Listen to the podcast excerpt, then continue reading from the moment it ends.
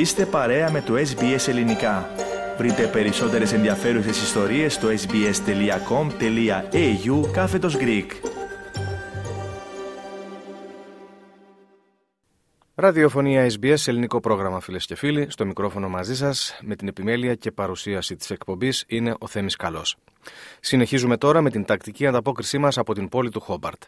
Στην άλλη άκρη της τηλεφωνικής μας γραμμής είναι ο συνεργάτης μας Σωτήρης Καλογερόπουλο.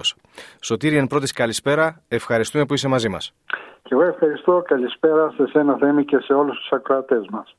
Θα ξεκινήσουμε, Σωτήρη, με ένα θέμα που έχει να κάνει με δορυφόρους. Υπάρχουν, όπως είναι γνωστό, χιλιάδες δορυφόροι γύρω από τη γη και ο κίνδυνος να συγκρουστούν δύο από αυτούς τους δορυφόρους είναι μεγάλος. Ειδικά αυτό το τονίζουν οι ειδικοί. Μία νέα κεραία λοιπόν που τοποθετήθηκε στην Τασμανία θα παρακολουθεί και θα ελέγχει τους δορυφόρους για να αποφεύγονται τα ατυχήματα.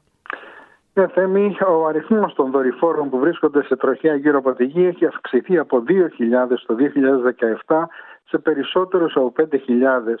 Ενώ οι συγκρούσεις μεταξύ δορυφόρων είναι σπάνιες, κανείς δεν μπορεί να αποκλείσει το ενδεχόμενο μιας τέτοιας σύγκρουσης. Μια σύγκρουση μπορεί να δημιουργήσει ένα φαινόμενο καταράκτη, προκαλώντας ένα σύννεφο από συντρίμια γύρω από τη γη και έτσι καθιστώντας το ταξίδι στο διάστημα πιο δύσκολο.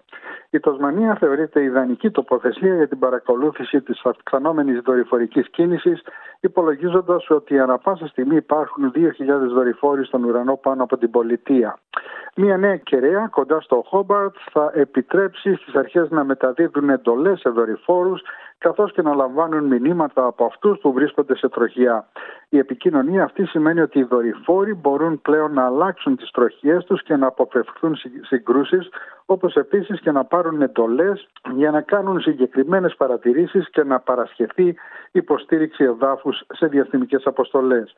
Η κεραία που κόστησε 2 εκατομμύρια δολάρια άρχισε να λειτουργεί σε μια εποχή που η Αυστραλία αυξάνει σημαντικά τις διαστημικές της βιομηχανίες συμπεριλαμβανομένων των σχεδίων χρήσης ε, του διαστημικού κέντρου Άρνεμ στην απομακρυσμένη βόρεια επικράτεια για την αποστολή πυράβλων στο διάστημα. Ο επικεφαλής της Αυστραλιανής Διαστημική Υπηρεσίας, Ενρίκο Παλέρμο, δήλωσε ότι η Κεραία θα ανοίξει νέες δυνατότητες για το διαστημικό τομέα της χώρας. Υπάρχουν δορυφόροι σε τροχιά, υπάρχουν και παλιά σώματα πυράβλων. Θέλουμε να βεβαιωθούμε ότι δεν θα επηρεάσουν ένας τον άλλον, γιατί αν συγκρουστούν θα προκαλέσουν ζημιές που θα μπορούσαν να επηρεάσουν τις ζωτικές υπηρεσίες στι οποίες βασιζόμαστε καθημερινά.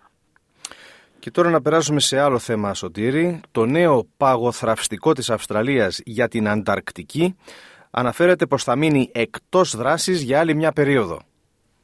Ναι, δυστυχώς, ε, Θέμη, φαίνεται ότι είναι καταραμένο αυτό το πλοίο. Το παραγωθραστικό της Αυστραλίας για την Ανταρκτική, το Νουίνα, ε, το οποίο με τα ήταν σε ενεργό υπηρεσία από τότε που παραδόθηκε στα τέλη του 2021, θα μείνει εκτός δράσης και για αυτή τη σεζόν λόγω καθυστερήσεων στις επισκευές. Ε, παρά το γεγονός ότι έφτασε μόλις το 2021, το πλοίο των 528 εκατομμυρίων δολαρίων δεν είναι διαθέσιμο για τη φετινή περίοδο λόγω καθυστερήσεων στην προγραμματισμένη συντήρηση και επισκευές. Κατασκευασμένος στη Ρουμανία από την Ολλανδική ναυπηγική εταιρεία Damon, το Νουίνα αντικατέστησε τον πρακάτοχό της Aurora Australis μετά τον παροπλισμό της. Είχε προαναγγελθεί ως η Disneyland για τους επιστήμονες επειδή είναι εξοπλισμένο με τεχνολογία εχμής και μπορεί να υποστηρίξει ταξίδια έως και 90 ημερών. Το Νουίνα αντιμετώπισε μηχανικό πρόβλημα πριν φτάσει για πρώτη φορά στο Χόβα τον Οκτώβριο του 2021. Τον περασμένο Ιούλιο η Αυστραλιανή Διεύθυνση της Ανταρκτικής ανακοίνωσε ότι υπάρχουν προβλήματα με τους συμπλέκτες του συστήματος πρόωσης. Ταυτόχρονα υπάρχει μια καθυστέρηση παράδοσης ανταλλακτικών που σημαίνει ότι είναι απίθανο το σκάφος να χρησιμοποιηθεί για την επόμενη σεζόν. Ε, μια ανακοίνωση της Αυστραλιανής Διεύθυνσης της Ανταρκτικής αναφέρει το ναυλωμένο παραδοστικό AVIC και το φορτηγό πλοίο Happy Diamond θα χρησιμοποιηθούν για την Ανταρκτική στη σεζόν 22-23, ενώ το Νουίνα υφίσταται προγραμματισμένη συντήρηση και επισκευή στη Σιγκαπούρη. Όπως ε, όλα τα νέα και πολύτιμα, πολύπλοκα πλοία, το Νουίνα θα χρειαστεί χρόνο για να τεθεί σε λειτουργία, καθώς προετοιμάζεται να εξυπηρετήσει τις επιστημονικές προσπάθειες της Αυστραλίας στην Ανταρκτική και στον Νότιο ε, Ωκεανό τις επόμενες δεκαετίες. Επίσης, ανέφερε ότι το Νουίνα αναμένεται να επιστρέψει τον Απρίλιο. Και τώρα Σωτήρη θα μας μιλήσεις για τους αχινούς. Οι αχινοί λέει που έχουν έρθει από τον βορρά τα τελευταία χρόνια προξενούν τεράστιες καταστροφές στα θαλάσσια οικοσυστήματα της Τασμανίας. Τώρα οι επιστήμονες θα χρησιμοποιήσουν αστακούς για να ελέγξουν την εξάπλωση των αχινών.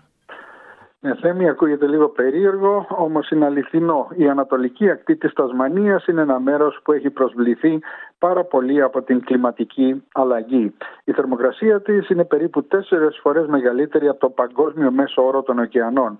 Αυτό οφείλεται στην κλιματική αλλαγή ε, και επιπλέον στο θερμό ρεύμα της Ανατολικής Αυστραλίας που εκτείνεται από την ακτή της Νέας Νότιας Ουαλίας μέχρι την Τασμανία. Πολλοί θαλάσσιοι οργανισμοί που δεν υπήρχαν παλιά στην πολιτεία τώρα έχουν αρχίσει να εμφανίζονται σιγά σιγά ακριβώς λόγω του ρεύματος αυτού. Ένα από τα είδη που ήρθαν εδώ στην Τασμανία είναι και η αχινή. Ο αχινός με τα μεγάλα αγκάθια φέρνει άσχημα νέα για τη θαλάσσια ζωή της Τασμανίας καθώς αυτοί οι εχινοί μπορούν γρήγορα να καταστρέψουν δάση από φύκια και να απογυμνώσουν τους βράχους σχηματίζοντας υποβρύχια σε λινιακά τοπία. Ο πληθυσμός των Αχινών με, ε, με, τα μεγάλα αγκάθια έχει αυξηθεί από τις αρχές της δεκαετίας του 90, φτάνοντας περίπου τα 20 εκατομμύρια μέχρι το 2017. Για 14 χρόνια ερευνητές του Ινστιτούτου Θαλασσίων Ενταρκτικών Μελετών διεξήγαγαν σημαντικά πειράματα για να επιβραδύνουν την επίδραση των αχινών. Αποδείχθηκε ότι ο καλύτερος σύμμαχός μας είναι ο αστακός. Έγιναν πειράματα για να διαπιστωθεί αν ο αστακός, πώς γνωστό τρέφεται με αχινούς, θα μπορούσε να κρατήσει τους αχινούς υπό έλεγχο. Για το πείραμα αυτό μεταφέρθηκαν πολλοί αστακοί σε ορισμένες τοποθεσίες, ενώ ταυτόχρονα απαγορεύτηκε η αλληλεία τους. Στη συνέχεια τα αποτελέσματα συγκρίθηκαν με άλλες τοποθεσίες που δεν έχει γίνει καμία ενέργεια. Στα μέρη αυτά όπου το ψάρεμα συνεχίστηκε και δεν εισήχθησαν ασταχή, αυξήθηκε ο αριθμός των αχινών και των άγωνων βράχων. Όμως στα μέρη που προσθέθηκαν και προστατεύτηκαν οι αστακοί, ο αριθμός των αχινών μειώθηκε και οι άγωνοι βράχοι σταμάτησαν να αυξάνονται. Βρέθηκε ότι οι 50 μεγάλοι αστακοί ανά εκτάριο ε, υφάλου μπορούν να σταματήσουν την υπερβόσκηση των αχινών. Εκτός των ασταχών, αχινούς τρώνε και οι άνθρωποι. 400 με 500 τόνοι αχινών ε, συλλέγονται ετησίως για ανθρώπινη κατανάλωση, που ισοδυναμεί με την αφαίρεση πάνω από ένα εκατομμύριο αχινών από τη θάλασσα. Το ρεύμα όμως, καθώς και η αναπαραγωγή των αχινών, σημαίνει ότι ο αριθμό τους είναι πολλαπλάσιος από ό,τι μπορούμε να καταναλώσουμε. Και με αυτό σου το θέμα ολοκληρώνουμε για σήμερα την επικοινωνία μας Σωτήρης. Σε ευχαριστούμε πολύ και ανανεώνουμε το ραντεβού μας για την ερχόμενη Τρίτη. Να είσαι καλά. Να είσαι και εσύ καλά. Θέμη, όπως είπες, θα τα πούμε την, την επόμενη Τρίτη. Γεια σας και χαρά σας από την όμορφη Τασμανία. Θέλετε να ακούσετε περισσότερες ιστορίες σαν και αυτήν; Ακούστε στο Apple Podcast, στο Google Podcast, στο Spotify ή οπουδήποτε ακούτε podcast.